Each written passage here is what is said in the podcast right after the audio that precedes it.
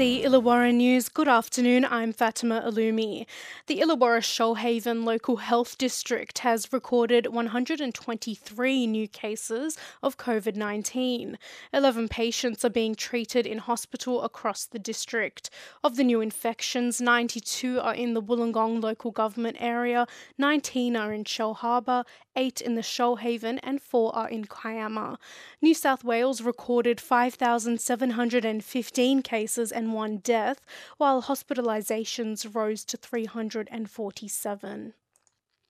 Multiple Illawarra Hawks players will be forced to isolate over Christmas after a COVID-19 outbreak in the squad. Tonight's NBL game against South East Melbourne Phoenix in Wollongong was postponed after the players tested positive late last night.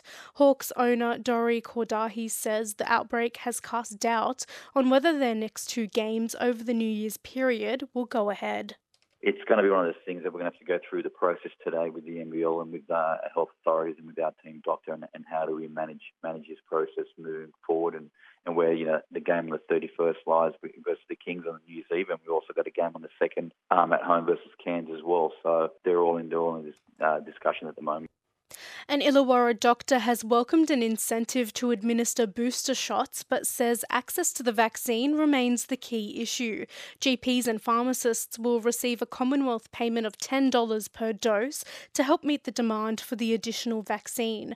Bulli GP Julie Blaze says it's a good move, but more shots are needed before they can be put into arms. We are prepared to deliver whatever amount of vaccination we can, but what's been the issue for us is once the rules change and then another million or so people become eligible overnight, the logistics of ordering the vaccines and getting the vaccines in your fridge, you can't just get them overnight. The Australian Council of Trade Unions says there needs to be a national approach to set up a free rapid testing scheme to help protect workers and businesses. Spokesman Liam O'Brien says an effective scheme will include periodic testing every 2 to 3 days.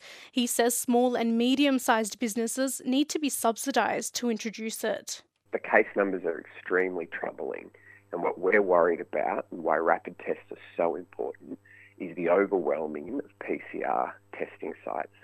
We've seen shocking queues snaking round blocks, and rapid tests are a way of alleviating some of that pressure. Former councillor Peter Moran says he doesn't think the Electoral Commission will recount ballot papers in Shell Harbour.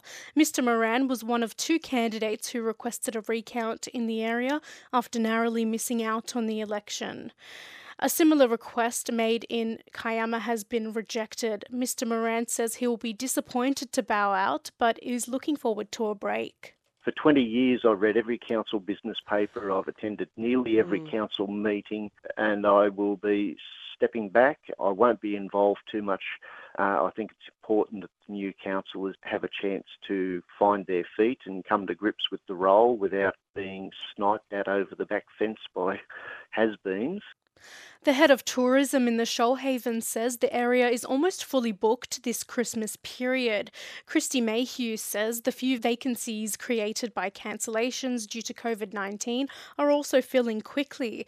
Ms Mayhew says the busy summer trade will come as a relief to many businesses still doing it tough. We're just hoping people can observe all of the health orders and just smile and be friendly and enjoy their summer, and I think the locals are really looking forward to having their own family and friends back, and businesses definitely need the boost from tourism. Under pressure, Australian opener Marcus Harris will play in the Boxing Day Test and has the backing of cricket selectors to succeed despite a poor run of form. The 29-year-old has scored just 38 runs in the Ashes so far, but averages almost 40 at first-class level. Australian coach Justin Langer says Harris has his support. He dominates domestic cricket, so he knows how to play. He's a fantastic bloke around the squad. He's got a good sense of humour. He brings something, good energy to the team, and we know he's a very good player. Also making news, the Chinese city of Xi'an has ordered its 13 million residents to stay at home as it struggles to contain rising case numbers. And to the weather, Bowral 21, Nowra 22, Wollongong 23. ABC News.